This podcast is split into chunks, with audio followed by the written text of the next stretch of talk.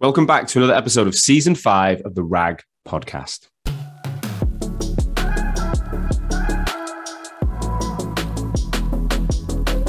As you guys know by now, this is the number one podcast across the recruitment sector globally. And we've always been on a mission to help recruitment agencies grow by interviewing founders and telling their stories of success from startup all the way to scale up and exit. Well, this season we're a little bit different. How do you, as a recruitment leader and founder, maintain your family and friendships whilst being the best person at work? How do you stay physically fit mentally and emotionally? And how do you find time for yourself in the madness? How do you find time for self interest, for hobbies, and self improvement? Well, to help you with this, I'm going to be interviewing someone every single week that can demonstrate experience in one or more of these areas. So I'm going to talk to recruitment founders and also some experts from outside the industry who can deep dive into things like relationships and health and well-being. So sit back, relax, and I hope you enjoy today's show. Hello and good morning, and welcome back to another episode of the RAG podcast. It is Tuesday.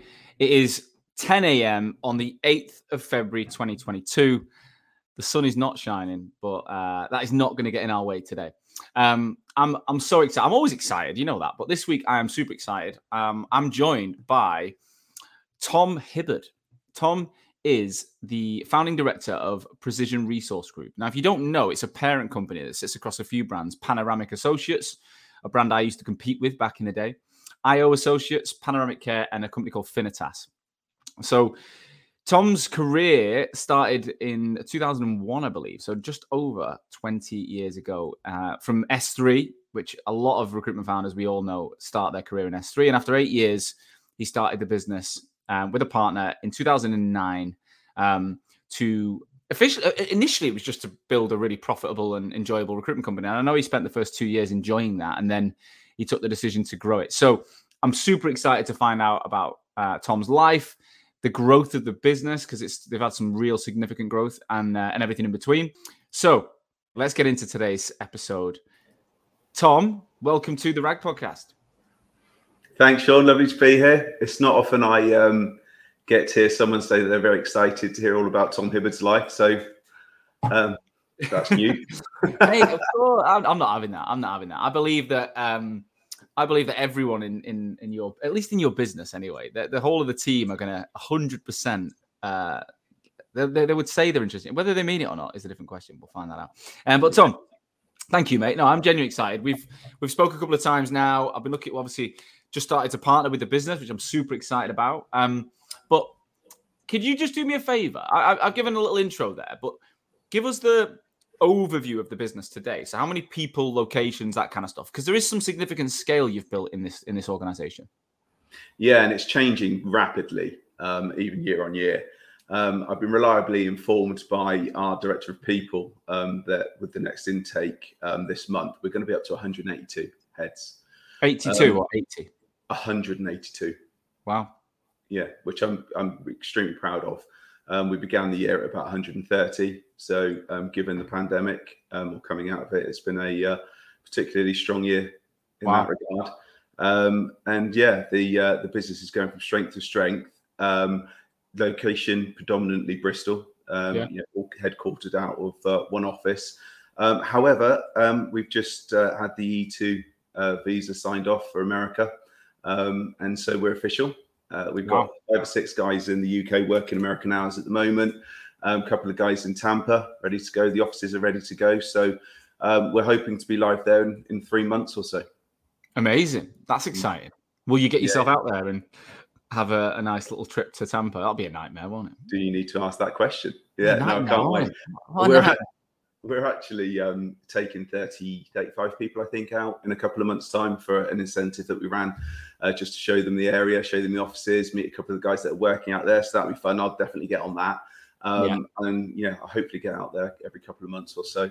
Um, but, you know, we've got some cracking people, um, you know, that are already working the market and doing very, very well. So we expect to see that particular torpedo um, in the water fly. Well, it will. I mean, look, looking at a lot of the people I've interviewed and partners I've worked with and connections I have in the market, that US growth plan is is real, right? There's lots of people doing it. It's not as easy as as I think. It's not as easy as just landing in America and you know, automatically you make double fees. I don't think it's quite that simple. But uh, look, if you've managed to achieve what you've achieved in the UK, there's absolutely no reason why you wouldn't. So let's go backwards, Tom. I always like to start at the beginning, right? So you spent eight years at S3. Um, I, I, I, want to ask you a question. Why do you think S3 just produces so many great business leaders? Why is you know, I'd say it's like 30, 40% of all the people I've interviewed have worked, start their career at S3. What is it about that place that tends to produce such successful owners? Yeah, and you'll never hear an ex person, or I certainly haven't heard an ex S3 person say that they don't love it. Um, you know, we all grew there um, and we all took so much from it, different things, obviously. Um, but, you know, it was an impeccable training environment. The passion of the leaders, you know, owner led. When I joined, um, you know, 2001, um, the company hadn't listed yet. It was still very, very, you're still very close to the leaders of the business, got to mm. understand where it was going, the journey, the ambition. Um, and you just felt, you just felt like you were part of something yeah. massive. Um, and then everybody, you know, that does leave, leaves for you know, a reason. Um, and it's always a healthy reason. Um, and mine in particular was just that I felt that I had done and achieved everything I possibly could there. What was your um, role? What was your role at the end? I was the business manager at the end. Had a team of about 25, 30 people. Um, the business, as I said, floated in 2005. Um, personally, I felt that it, to, in order to achieve my wealth and my business aspirations, um, I probably would just have to go and do something myself um, or join a business that was, you know, a lot smaller um, and in its infancy and had that opportunity for me. And so that's why I chose to move on. Um, you know, in addition to the fact that we were just coming out of a financial crisis, um, you know, 2008, 2009, S3, you know, quite rightly, we're consolidating offices down. Um, my office in particular, um, you know, was um, going to be uh, brought into the Thames Valley progressive region. Um, and there were a lot of redundancies at the time. Um, and the guys were great to me. You know, they offered some really exciting job opportunities hmm. um, all overseas uh, that you know ultimately tick a lot of boxes for me at the time. Um, but I've been thinking about this for you know two or three years previously. You know, business plans in the back of books that I'd written coming away, coming back from holidays and stuff. Yeah, yeah. Um, I, I, just have felt like I had lot, lots more to learn whilst I was there because you could learn so much at S3, and that's why going back to your original question, it produces such great business leaders because you can just learn. Um, and then yeah, so I decided to you know respectfully say thanks for the last eight years, but I'd like to go and do something on my own now. Um, and they were fully supportive of it. Yeah. Well, um so what what was the turn when was that moment? Can you remember the moment you decided that's it? I'm definitely gone. Like where were you? What were you what was going on in your life? I was on holiday. I was in Portugal in the It's crazy it's, it's, often that kind of situation, isn't it? It's often when we take ourselves out of something that we we get that clarity. Go on, tell us a bit more. You just reflect, don't you? You're on holiday. It's time to take yourself out of the business, out of the everyday um, rallying of people. You know, trying to deliver on results. Um, you know, think strategic thinking. You know, and it just gives you an opportunity just to let loose and all of that. And think, okay, fine. Now, where am I going? What is this? You know, what what what realign with, with what you want to achieve in life. Um, and I'd always had very ambitious plans and just work out how you're going to get there and then it was on holiday. You just get an opportunity to sit down and start jotting a few notes down, thinking creatively about what you would like the business to look like, and then eventually it was just a case of right, this is gonna this is gonna happen over the course of the next year or so, and it just so happened that it, it aligned with, as I say, the financial crisis, which was a funny time to start business. Yeah, that must have.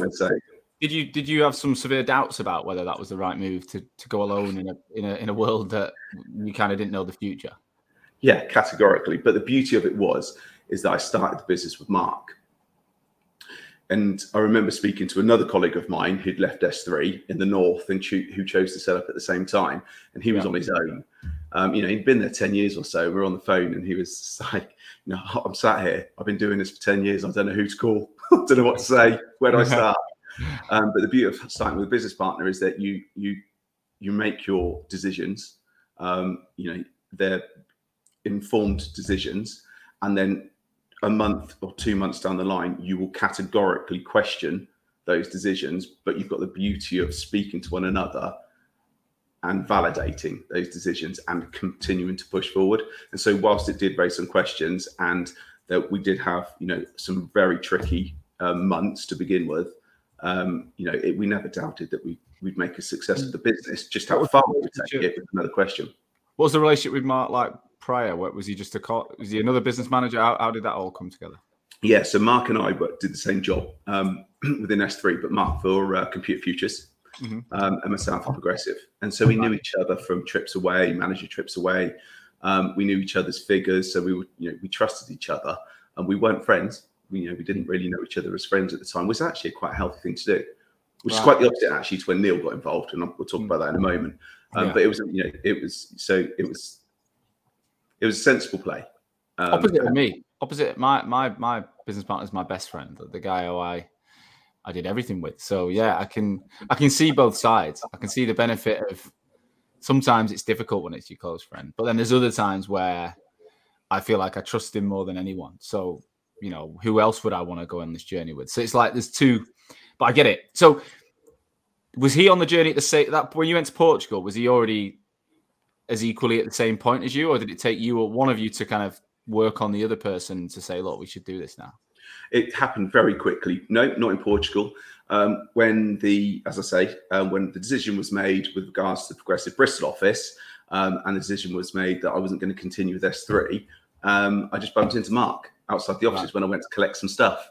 Um, and, uh, you know, we just got chatting, and he said, I heard that you were thinking about, you know, going it alone. Good luck to you. Have you considered a business partner?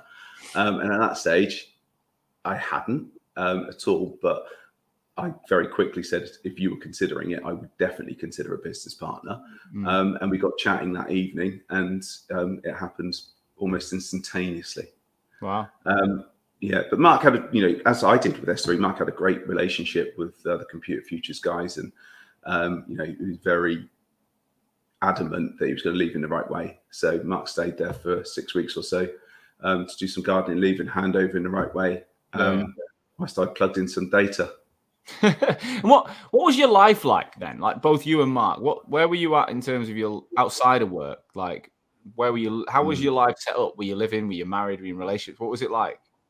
Yeah, it was a very interesting time for both of us. Um, Mark got married. I got married um, whilst Mark was on his um, uh, garden leave. Right. So by the time I got back from my honeymoon at the time, um, Mark had just like just started working in the office, and so I walked in for my honeymoon. He's there. And we're still suited and booted, right? Because that's what we yeah. felt like we needed to do. Yeah, yeah, yeah, um, and uh, yeah, so I walked in, and Mark, Mark's um, Mark's there. I'm just married, um, and Mark was getting married the coming December, so six months later. Right. Um, we're both really just starting that part, that journey in our lives. Um, no yeah. children, no children at the time, um, and so good time to good time to go. I think good time to go before it gets before it gets really like you know ingrained in that family life. You've got you know you've you probably got one foot out of the I want to go and drink every Thursday night mode, which a lot of us went through in our twenties.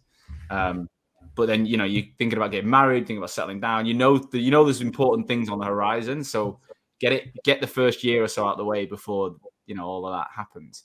And the, the initial brand was Panoramic, right? Mm. What made you come up with that name?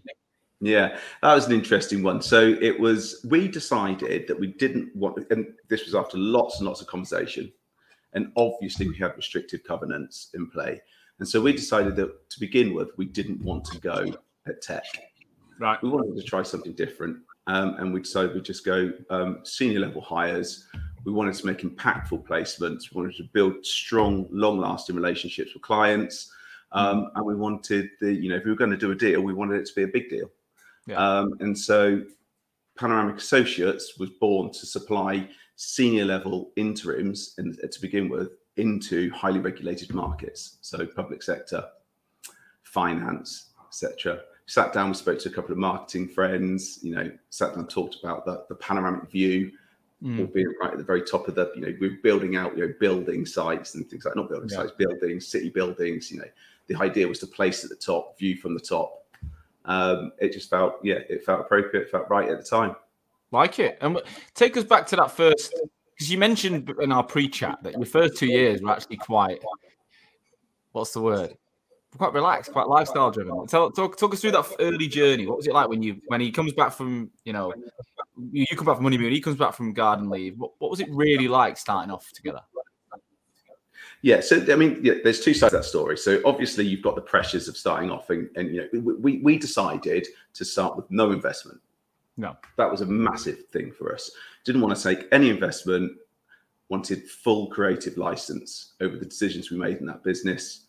Wanted to make sure that we could grow it financially. Um, make sure that we're in a stable position, we're in a healthy position, so that when we started hiring people, we could do it with a client base. We could point to the story um, and we could do it without looking over our shoulders, wondering how we're going to pay people. So yes, whilst it wasn't as pressurized as the you know, forthcoming years would prove going to prove prove to be, um, there was still an element of we've got to get the business through the door here. So, mm. however, we'd spent the best part of ten years for me, Mark a little over ten years. He's a bit older than me um, at S3, and uh, you know we kind of needed to. You know, we're a little bit burnt out. You know, we yeah. needed to fall in love with recruitment again. Um, and so we chose to do it that way for the first couple of years, just him and I, building that client base, getting back to doing deals. You know, we'd both been in you know non-billing roles for yeah. how was how was going backwards? Because I think I think that was honestly one of the things that put me off. That actually led me to launching a marketing agency. That was that I hadn't billed for like two years properly. Yeah. And I, I just don't know if that that bit of the job was like, do I really want to go back to doing it? And I'm sure I loved it, but it definitely made me think, and that's where I kind of went into a different direction. But you go from a big team, twenty odd people, back to being on your own billing. Now, how did how did you get on with it? Yeah, we were laughing. I mean, we laughed a lot. Some of the things that we'd come out with, and we'd look at each other because we're in, you know, just in a box room, the two of us looking at each other making calls, um, and you know, we'd really hold ourselves accountable to the quality. Um, and sometimes if you came off and it was awful, it was ah, but you know it was that was that that was the challenge. Um, and that's okay because we would win. We knew we would win eventually. And when we would win we would reward ourselves you know. But you know we we do a couple of deals in a week you know write up 25 grand's worth of business 30 grand's worth of business and we go and have a game of golf. You know, that was un, you know that was unheard of you know for us to like you know go and take a friday out without you know putting our hand up and you know wondering who we should ask if we could do it you know to go and do that that was a lovely thing that was a lovely part of my life. I enjoyed that, and I look back on it with you know, very, very fond, fond memories. And that was always going to be the plan. But eventually, we were going to get to that stage where it was like, right, okay, fine, we can do this, but we'll be doing it forever, or we can start seriously thinking about scaling this business. So that was two years in. About two, two and a half years in. Yeah. What yeah. sort of billings had you guys done at that point that had put you in a place of comfort to start hiring? We got the business just between the two of us up to about 25 grand a week on contract. Nice. And it was only costing us five grand a month to run it. Hmm. and so over that period of time, that had allowed us to really build up the, the reserves so that we could start investing. That was that was it. You know, that two year period had allowed us to look back and make say that decision of not taking on any investment was the right thing to do because now it's all ours mm. and we can grow aggressively. So that's what yeah so that's what talk, talk us through that. What what did you how did that journey go? What was the first thing you did? Yeah. So hiring people um into was fundamentally because it was high value the deal um, uh, volume was very you know was quite low. Um, and so bringing graduates because we weren't bringing in experienced people bringing graduates into that type of environment which pretty much yeah, a very low deal yielding environment and trying to develop them was it was treacle. It was walking through treacle. It was that, that first couple of years after the initial two years. So two to four, maybe two to five years was was, was tough. Uh, you know, you might have ten people, two of them be out sick, three of them be out on client meetings, and all of a sudden, you know, you've got five people sat in an office and it's deadly quiet again, and you're trying to coach them and develop them and teach them how to do this job. Um, so that was quite tough, getting past that 10, you know, 10, 10 heads. I remember, you know, you, you, you get to a stage, you think these guys are really doing well, and then all of a sudden somebody's like, you know what, this is not for me. And you lose a couple of people. It's one step forward, two steps back. But then we got that injection and things started to gather momentum. We got ourselves some new offices um, and we moved into uh, the new offices and we had about 18, 19 people at the time. And that coincided perfectly with um, Stov um, coming back from Australia. Uh, Neil, I worked with um, when I first moved to Bristol in 2009. He went on to do a very big job for S3. He was country director in Australia. Right. And we were great friends, right? So I was out on holiday and we were talking about the fact that he's going to want to get the kids home um, at some stage, you know, to be close to their family and their friends in Bristol again. Um, and I just said, whenever you do that, you know, we desperately want to now launch the tech brand let's talk about doing it together. And that's what happened. And that's what allowed us to then, you know, Stoff had huge ambitions. We had huge ambitions of growing the business. We wanted the S3 model, the group, if you like, yeah. which was then where we formed PRG, then with the competing brands um, within it. Not competing brands necessarily. Sorry, our brands don't compete. They just operate yeah. in different areas, but they cross sell. Mm-hmm. And so that allowed us to then grow. Um, and yeah, over the course of the next five, six years, you can see we've now got up to 182 people with four four different brands. I want to mention today's sponsor, Talent Ticker. Um, Talent Ticker have said to me uh, they're quite interested in Valentine's Day. They said, you know, it's coming up. Valentine's Day is coming. Have you? Uh, well, first question to you: Have you thought about it? Have you bought your significant other anything?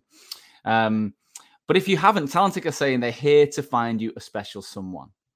Now, they're not about to launch a new app like Tinder for the recruitment industry, which might be an idea for someone listening to the show, but they are here to help you find the someone that's your next big client. So, if you don't know, Talent Ticker is a predictive analytics platform that helps recruiters find out what's going on in the market at a deeper level than they could possibly do anywhere else. Now, to make you find more meaningful connections this year with the whole Valentine's Day theme, they are providing an, an exclusive list of the top 50 fastest growing startups that all recruiters should know.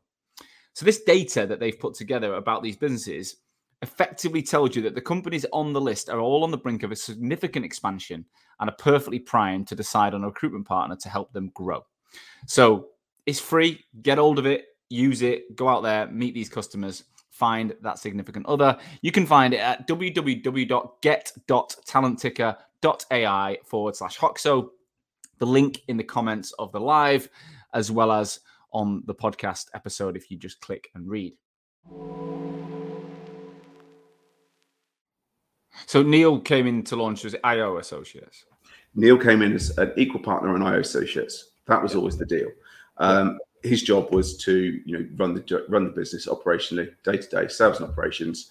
Um, you know, we would provide facilities, financing, etc., and then act, be the leadership board with him. Yeah. Um, but then, as we knew, he did a phenomenal job. Um, yeah. He was always going to. Um, and then at one stage, um, you know, it happened a lot more quickly than I than I expected. You know, we decided to say, okay, fine, well, that's just bring your IO shares back into PRG and bring him up onto the board as a as yeah. a shareholder in PRG. So because he has such an impact on all of the brands now, not just IA. Yeah, I imagine. So talk us through the change in you and Mark at the point of say from 10 to 18 and then again when Neil comes through. Like how does your role evolve? Because I think if you look at most people listening to this show, they'll struggle to get through 10 and then they'll struggle again at say 20 to 30. So I want to talk about those two moments for you. How did you have to change as a practitioner, as an, an individual, to get the business from 10 to 18, 20? You've now got three people, you know, with a strong background in the recruitment sector that trust each other immensely um, and know each other's performances, know each other's strengths, and know each other's opportunities.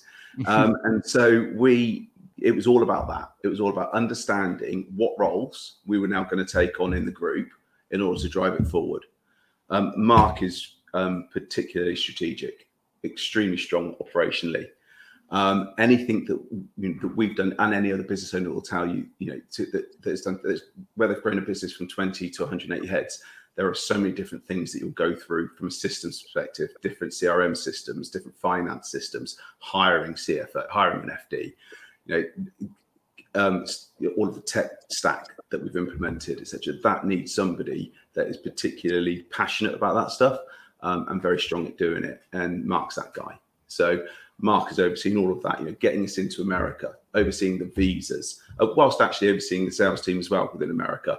That was Mark's role.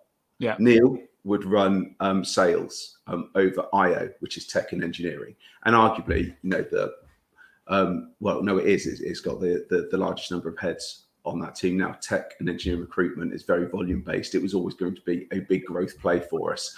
Neil would oversee sales in that area, and then I would oversee sales in our three other brands: uh, Panoramic Associates, Finitas, and Panoramic Care, um, with uh, the um, MDs or the directors underneath.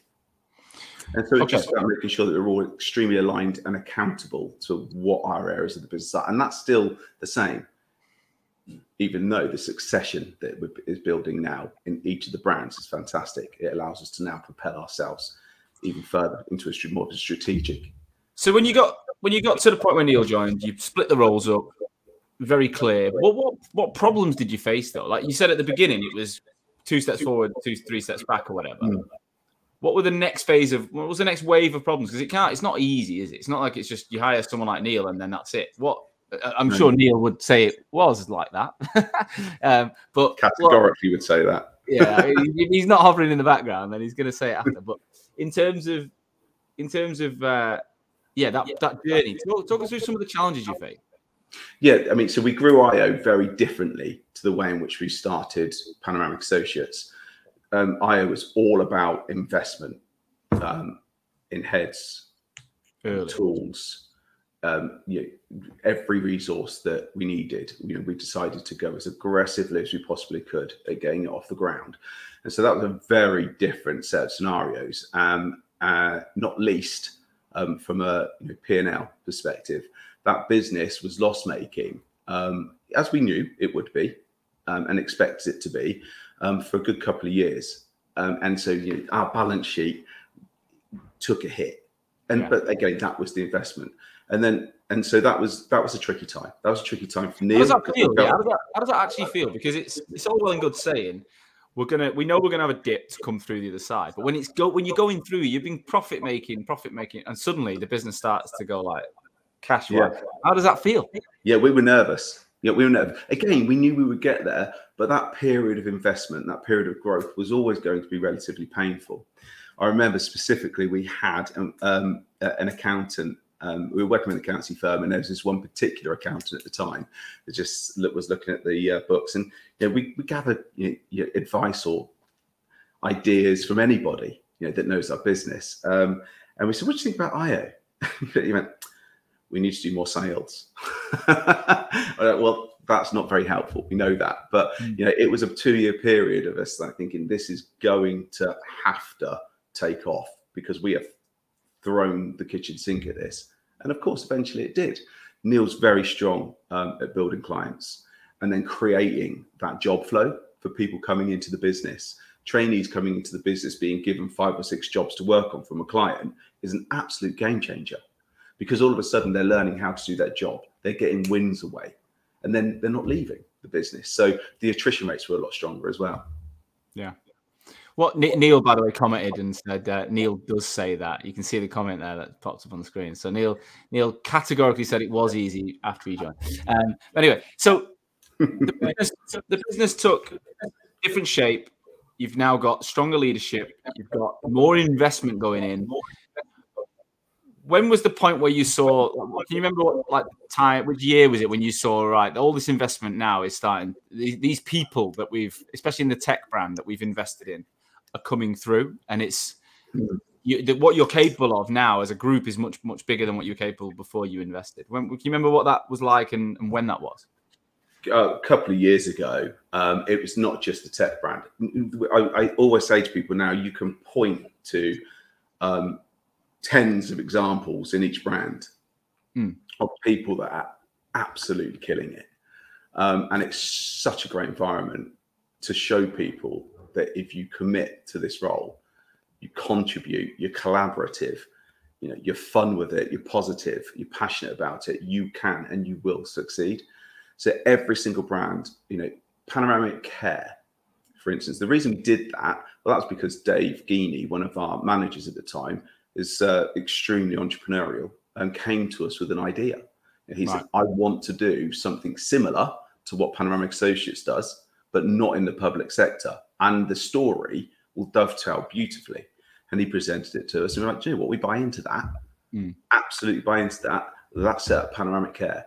And if you can see that team now, there's some phenomenal performers. And when you tell the story to people looking in, about the relationship between Panoramic Care, Panoramic Associates, etc., it's very fluent. It is with all of the brands, and I'm keen to talk about that in a moment. Um, but then within our Panoramic Associates business, that's obviously our oldest, our oldest um, uh, uh, brand.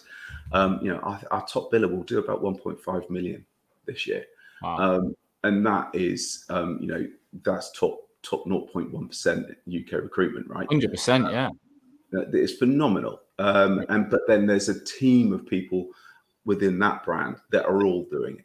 Then the um, engineering play. Now we're doing, um, you know, we've got some cracking clients in the UK, and we've got some fantastic people that are servicing those clients really well. And the IT play within IO as well.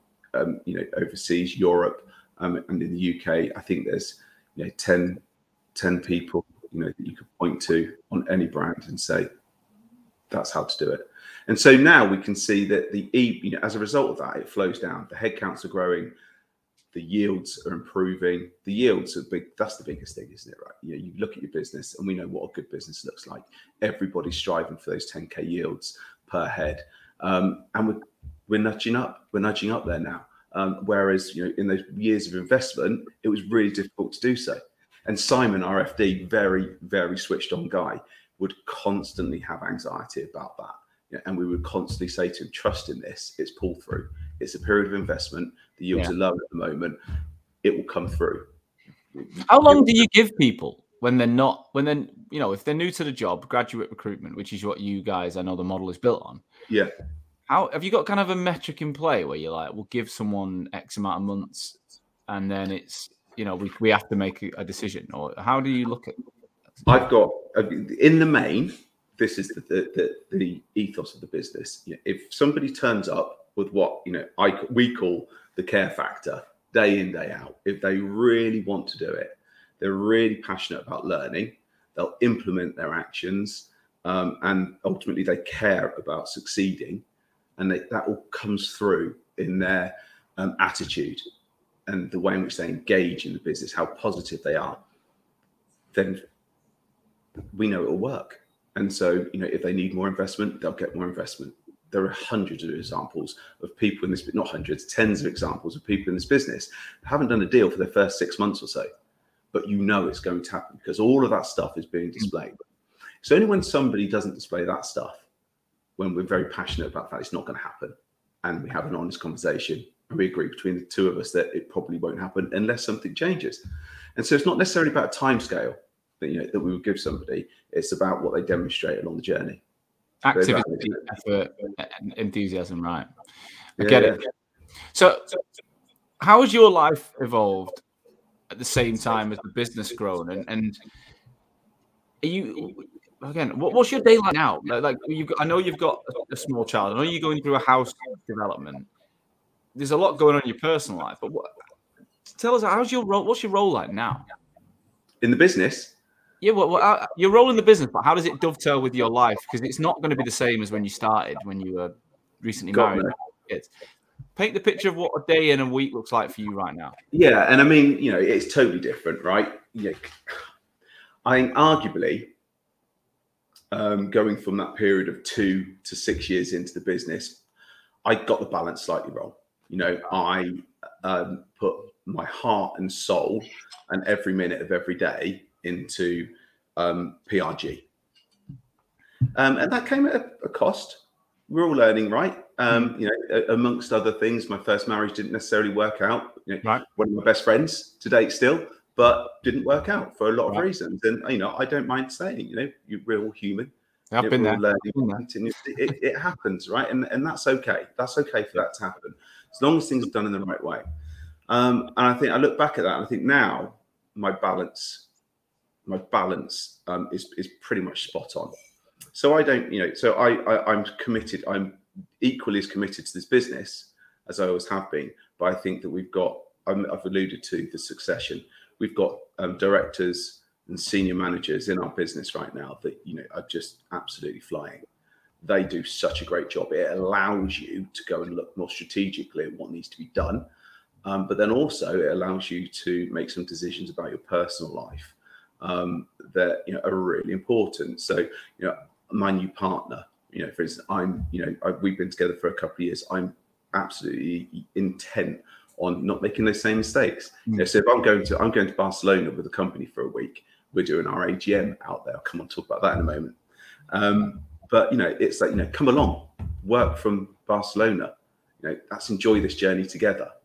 Um, the little one, Isabella. Um, you know, I I will leave work um, at three o'clock on a Monday to do school run. It gives me a great opportunity to force myself to say I'm not going to work, and I'm not going to go back to work after I've picked you up from school. We're going to go back. We're going to do your um, homework, and then we're going to do whatever it is we want to do. Yeah. On a Tuesday, I'll leave at five, um, and I'll pick her up, and we'll go and do singing lessons. Um, every week we do singing lessons. She absolutely loves it, and it's my opportunity to drive there half an hour, talk to her about it, sit in the singing lesson, come back, talk about it. Is your daughter from the first relationship or the current relationship? First relationship, yeah, yeah, absolutely. She's Yeah. ten years old. Yes, and she's ten now. Right. So, yeah, yeah, yeah. I mean, even this morning, right, we're getting up for school run, and you know, it's a you have to be rigid, you know, in your in your in your timetable. Um, in the hours of six till eight. If you're not, then the whole day can go to pot. Yeah. Uh, but then all of a sudden, she's poorly this morning, and says, "Okay, fine. Wow, I've got to get to the office. I'm doing this podcasting." So uh, how did you manage that? I um, luckily enough got a really supportive partner um, and great friends with my ex, and so we just work it all out together. Um, and you know, it's as I say, the balance couldn't be any better. Wow. That's uh it's one of those things, isn't it? Like you we all come to work and we all do our best, but there's the shit that goes on behind that you, you not everyone knows and not everyone appreciates. How would you say you you approach that with the people in your business?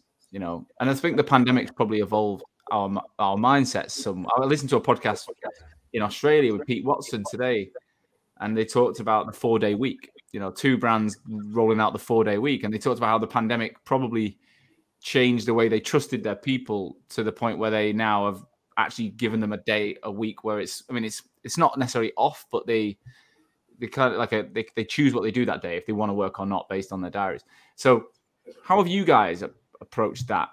A balance of knowing everyone else's. I mean, you've been through some shit yourself. You you know what life's like. How do you approach it? I mean, it's you know, almost thank God for COVID, right? Mm. You know, it, you know, there is not one part of me that would have felt thought that we could get to this stage if we hadn't have been forced into it. Mm. Obviously, I said that lightly, not thank God for Yeah. COVID, but Yeah. you know, if we hadn't have had the pandemic, there's no way in the world that we would have been forced into a scenario that would have made us realize that we can do this differently. And it's fantastic. We've got this um, performance based, flexible model that we've implemented now as a result of it. We have people that work from home full time. We've got people that don't live anywhere near Bristol um, that we've now employed throughout the Yeah. pandemic. Live in London. We don't have an office in London, but they work our markets, and we trust them implicitly to be able to do it from home. We've got people that do, you know, two or two or three days from the office or two or three days from home. But it's all about performance. If you can't perform in that model, then you know you need to come in and have the resources that are available to you. You need to be able to have the support of a manager, the support of your peers and your colleagues, you know, guiding you through through certain scenarios, the support of our L and D team. You know, it's you can train from home, you can do it, but you can. all But if somebody's really struggling from an environmental perspective, and they need that support, there's no substitute for the office. and So, would you people. take a graduate who wants to work remotely? Then would you do that, or do they all? Okay, so yeah, so the graduates at this stage, no, that's not that's not possible. Um, because you know, and again, this is where I think Boris got it right. The furlough scheme um, was just, you know, we used it so well, um, and it was it was so appropriate that we had 35 people, I think, maybe even 40 people that were what how should we class trainees at the time, March two March two years ago, um, and those guys, you know, it came became apparent very quickly we're just going to sink. You know, Yeah. we they weren't going to be. They didn't know how to do this job. They didn't know how to develop a client, and they certainly couldn't do it on their own from home.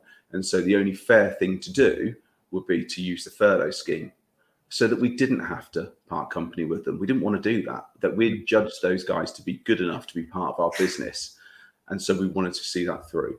And so we used furlough for those guys, and then we brought them all back into the business as soon as we were able to be here. And there's some fantastic examples of people that have now, you know, really Yeah. that are flying as a result of that. But the loyalty with with you guys will be so high because of that as well. But they'll be, Oh god, yeah. And also our, you know, for the sake of our sleep at night, you know, we we we it's not just about getting loyalty from people, but you know, we want to we want to be we want to be able to sleep at night knowing that we've done the right thing by people. Hmm. That is so so important. Um, but yeah, so a graduate no at the moment until they got to the stage where they were skilled enough to do it. And so we have a ratchet. If you're um, a consultant, you can have two days a week working from home. And so when they get to consultant stage, they're skilled enough. They know how to do it. They can have. how long is that in your business from starting to get to consultant? How long does that typically take? It's not a time scale. It's based on a certain level of performance, number of you know, deals that they have done, so that that demonstrates to us and to them that they know what they're doing and that they're capable of doing it. What would what would an average person About six, Six, six months. placements. Yeah, Oh, six placements. So what? Yeah. Six, could be six months, could be twelve months, depending on. the it depends on. It could be three. Could be three months. Yeah. Yeah, Yeah. Okay. And then when the two days a week from home, and then if they get, then there's some instances where you've got people who, like you say, they don't even live in Bristol. Are they Yeah. are they coming in with experience at the point you've hired them? Yeah, absolutely. Yeah, there's four or five examples. People living in London or Birmingham. Um, we've got one of our consultants actually that was hired before. She's now moving up to Scotland. There's all sorts going on. Um, but it, it, yeah, you know, I can't stress enough. Yeah, it's all about the people. Everything we do comes back to our people. You know, everything that we do. Um, but it, it it's not possible for somebody to work from home and not perform and that be a sustainable scenario. And so that's why we just say you know have the flexibility, but it's you know it's based on performance. What one thing we've been speaking about recently on the show is is this whole work from home topic, and I've had some pretty opinionated people say like I genuinely don't believe people can make as much money if they're at home, and others think they're idiots and that they're living in the dark ages. Sounds like you're a little bit in the middle there. So it's like you feel like the early days is is really important, then you know it's it is just performance related, depending on how you want to do it. After that point, I guess my question is how have you been in a scenario where there's someone who's shown enough to get to the point where they can do a couple of days from home, but then not shown enough that they can keep it going, and you've Yeah. had to call that back? And how did they respond to that? Yeah, absolutely, and that's just a conversation, isn't it? I've had one very recently with somebody that I've got a very great, you know, very strong relationship with.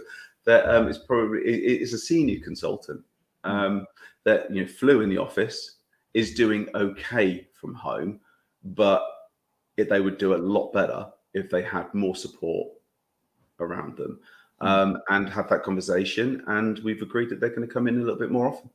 Um, you know, it doesn't have to be you know one or the other. You can mold it for each scenario, each person. So yeah, it's a conversation with somebody, and if they choose then not to come into the office and they still can't perform, then again, you know, that's the same as anything. It's it's just not a sustainable scenario, No, I agree. and it's only going to win one way, really.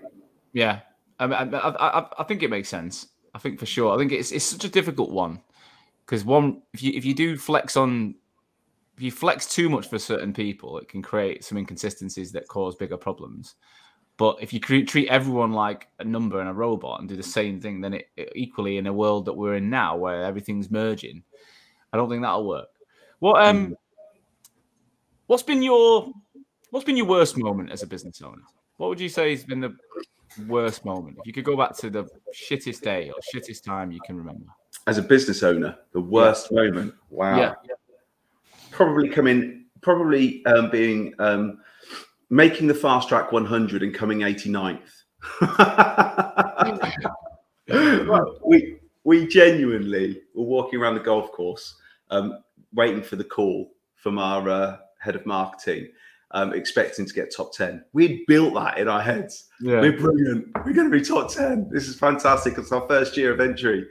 And she calls me, and uh, Michelle said, Yeah, no, it's great. We made it. We're 89. um, and I'm not sure that's the worst day. Nah, that's a pretty. I can see that being It's been out of sales a little bit. still a positive. But have you have you ever had moments where you question whether or not you're doing the right thing, or you? Never had a never had a moment where I've questioned I'm doing the right thing. Um, but you know, there will be dark days. We know that. You'll lose clients. That happens. You'll lose great people. You know you need to limit it as best you possibly can but it's going to happen. You'll lose great people and you will be saddened by that. You know there, there are examples where you know some of your best people will lose contract runners or their best deals will drop out um, and you'll see the color drain from their tre- cheeks. Yeah, yeah. and because you're in it with them you're in the trenches of these guys still. And i believe that you know, we want to be 500 people in the next seven years um, and we've got a lot of work to do. So we're going to need to be in the trenches with them for a long time yet. And so you build strong relationships with people, and you want them to win. And when you see them lose, that you know it it it's draining. It is, and then you're you've got to be there with them and their directors or their managers to to to pick them back up. And so I wouldn't say there's one huge event that was the worst day of my life, but there are lots of um, events in business that challenge us. It's you know, it's it's it's the industry, isn't it? Hundred percent. What what do you think stops a lot of businesses getting to the scale you've got to? Why do a lot of recruitment companies not break past that 30, 40 mark? Okay. Well, again, it's it's hard to answer um, for other recruitment firms. Um, I think what will have stopped us um, getting past that stage, if if anything was to have done, would have been the development of leaders. The development of leadership is so important. We're investing heavily, and you know, it, you know, people, you, we may talk again, and you may ask me, well, what would have stopped you getting from um, 180 to 300 people? You know, and it will be the same answer. Think now about you know what we're doing with some of the guys. You know, constant um, career planning, constant game planning, constant opportunity planning, um, development. Um, an example, you know, we've we, we've just brought in a um, uh, learning psychologist to work with, um, or performance psychologist, sorry, to work with uh, 25 of the leaders in the business. Wow. Um, you know, and that's uh, it's it's it, I, we're, we're putting ourselves through it as well. You know, I haven't had any official training since I left S3, yeah. um, and so you know, it's about you know giving, and it's not from the recruitment industry. We're very you know adamant that we want to do something different. You know, we don't want to teach people stuff that we. How far are you into the the sessions with this person? We're only a couple of sessions in each, and we've got them for a year. Wow. Um, and so, yeah, it's a, it's a real, it's a, it, it gets you thinking, um, really does. And it's all about understanding. It's not about changing you as a leader. Um, it's about understanding who you are. There's four different types, or five, six different types actually. It's about embracing that strength, that that, and look at all the strengths of being that type of leader, but then also recognizing the other sides, the other areas, and just opening your mind to being a little bit more like that in certain scenarios. Yeah. Um, and when you read your profile, it's so every single person on the course so far I said, "Wow, that's accurate," yeah. and it's it's a real eye opener, and it gives you a lot to work on. Does that stuff stretch into the personal side, as in your life outside of work, or is it just looking at leadership in work? Well, I mean, no, it certainly does. I've let I've let my partner read mine, um, you know, and and that was a you know a conscious decision brave decision, but, but she's, still, she's still there. So, uh, yeah, exactly. And I've had some feedback, um, yeah. but and I welcome that. You know, that's that that's sort of, I want to be better in everything that I've done. I mean, it was I think I mentioned to you a while ago. Um, 2015, I think it was. There was a certain period of growing the business where I felt a blockage. I felt like yeah. I was my performance was being um, limited by um, the way in which my mind was working. Um, you know, I'm quite an obsessive person. I do have quite a lot of OCD.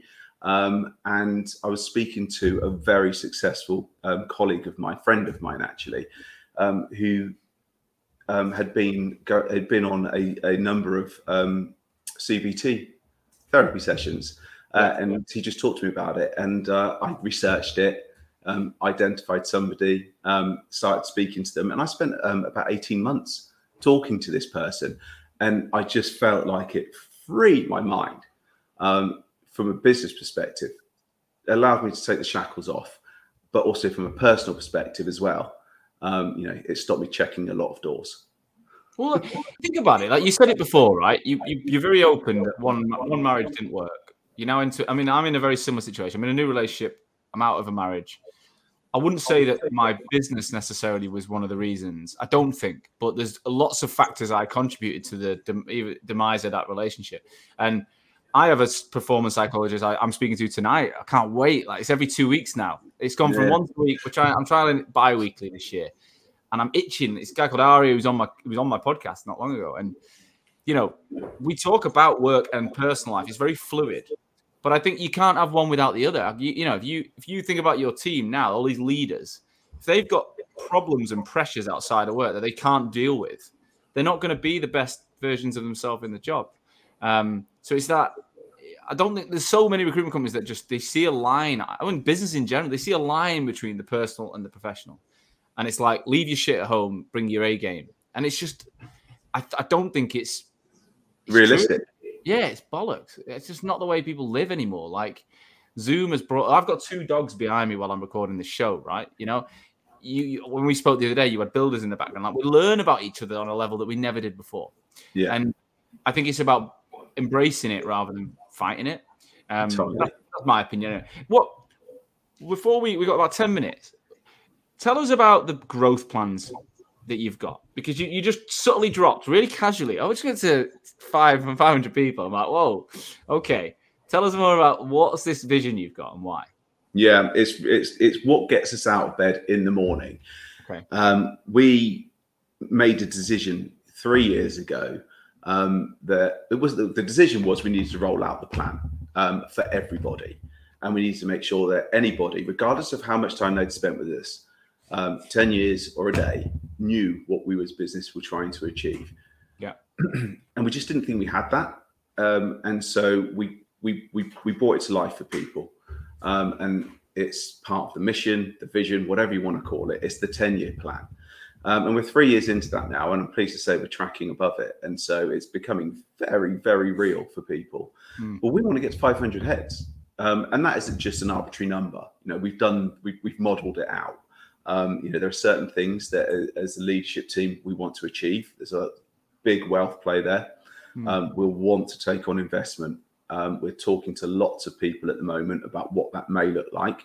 We want to create wealth opportunities for the leaders of this business, not just the founders, the leaders, people that come on the journey and help us achieve what we want to do. Hmm. Um, and so that number of 500 over the course of the next seven years is very real and it means a lot to us. That then obviously translates out into GP, EBIT, etc., and yields, etc., etc., which we don't need to share. But that's the vision for the business, and we see ourselves over the course of the next year. We're, we're 182 people now. We see ourselves over the course. Our financial year ends in April. By next April, we'll see ourselves at 300 heads, 250 in the UK, um, and 50 in the US.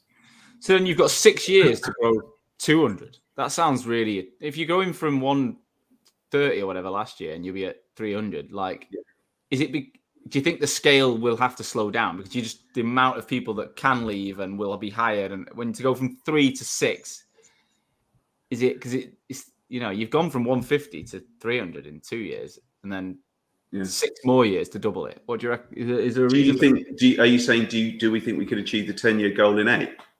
I'm, I'm, yeah. It just sounds like you know you've you've kind of rapidly going to get in in the yeah. time to get to, to, to, halfway there, or sixty percent of the way there. Then you've got this big period to get the rest. Yeah. Whether or not you'll achieve it early, or do you foresee actually the real challenge is going to be three, four hundred, five? Because no, so I think we can. I think in answer to the question, I think we can get to our ten year goal okay. in eight.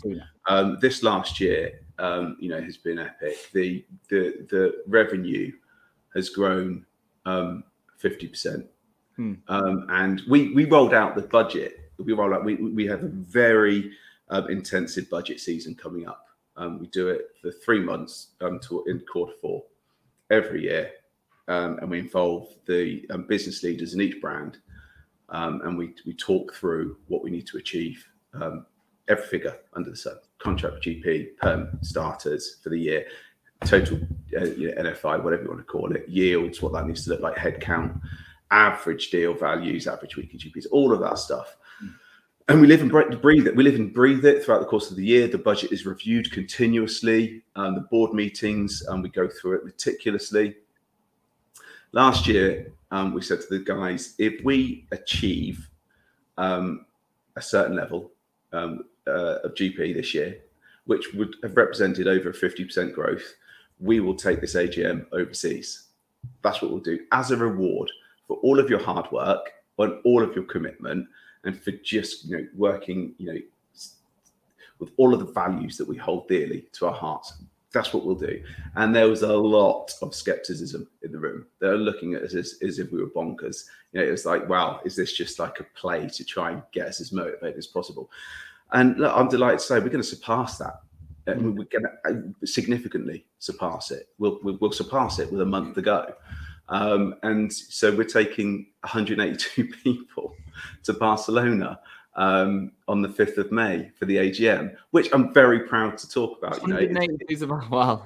I know, yeah, yeah, We can't all go from the same airport. Um, no. So yeah, a few people getting shipped to. You won't all get in one hotel either, will you? You have to book a, a fare. We managed to get the same, everyone in the same hotel. Really? Yeah, yeah. The travel company sorted that out. Yeah, and then wow. a few people will be staying on afterwards. Um, but that's exciting. So can we do that? Absolutely, hundred percent. The EBIT is flying at the moment. Um, you know, we're achieving.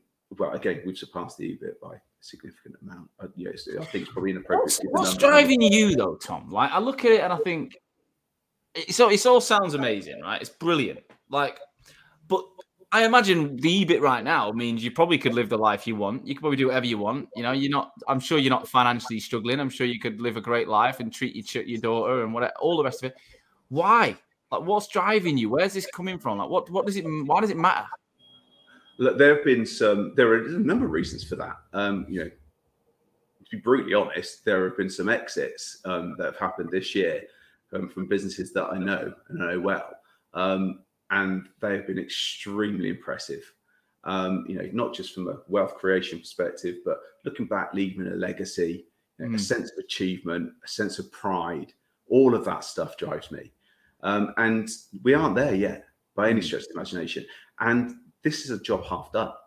You know, there is so much for this business to achieve, and I'm so excited by it.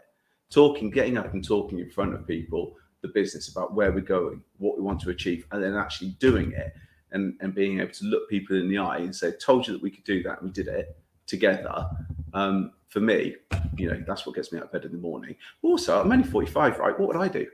Uh, you know, without this business, you know, what would I do? I play golf, um, you know, and I, you know, probably go to the pub. that is know. dangerous, isn't it? The thought of it, retiring early, you got all that money. Yeah.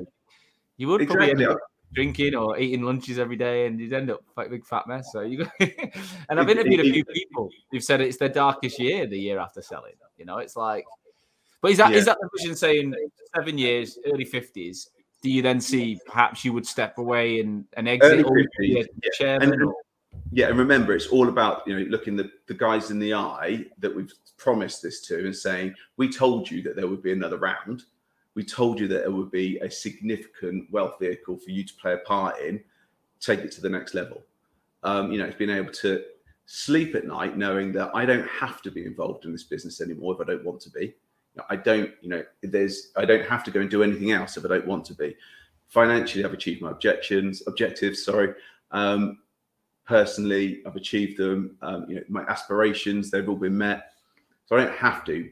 I can now pass the baton on to other people to help them achieve theirs.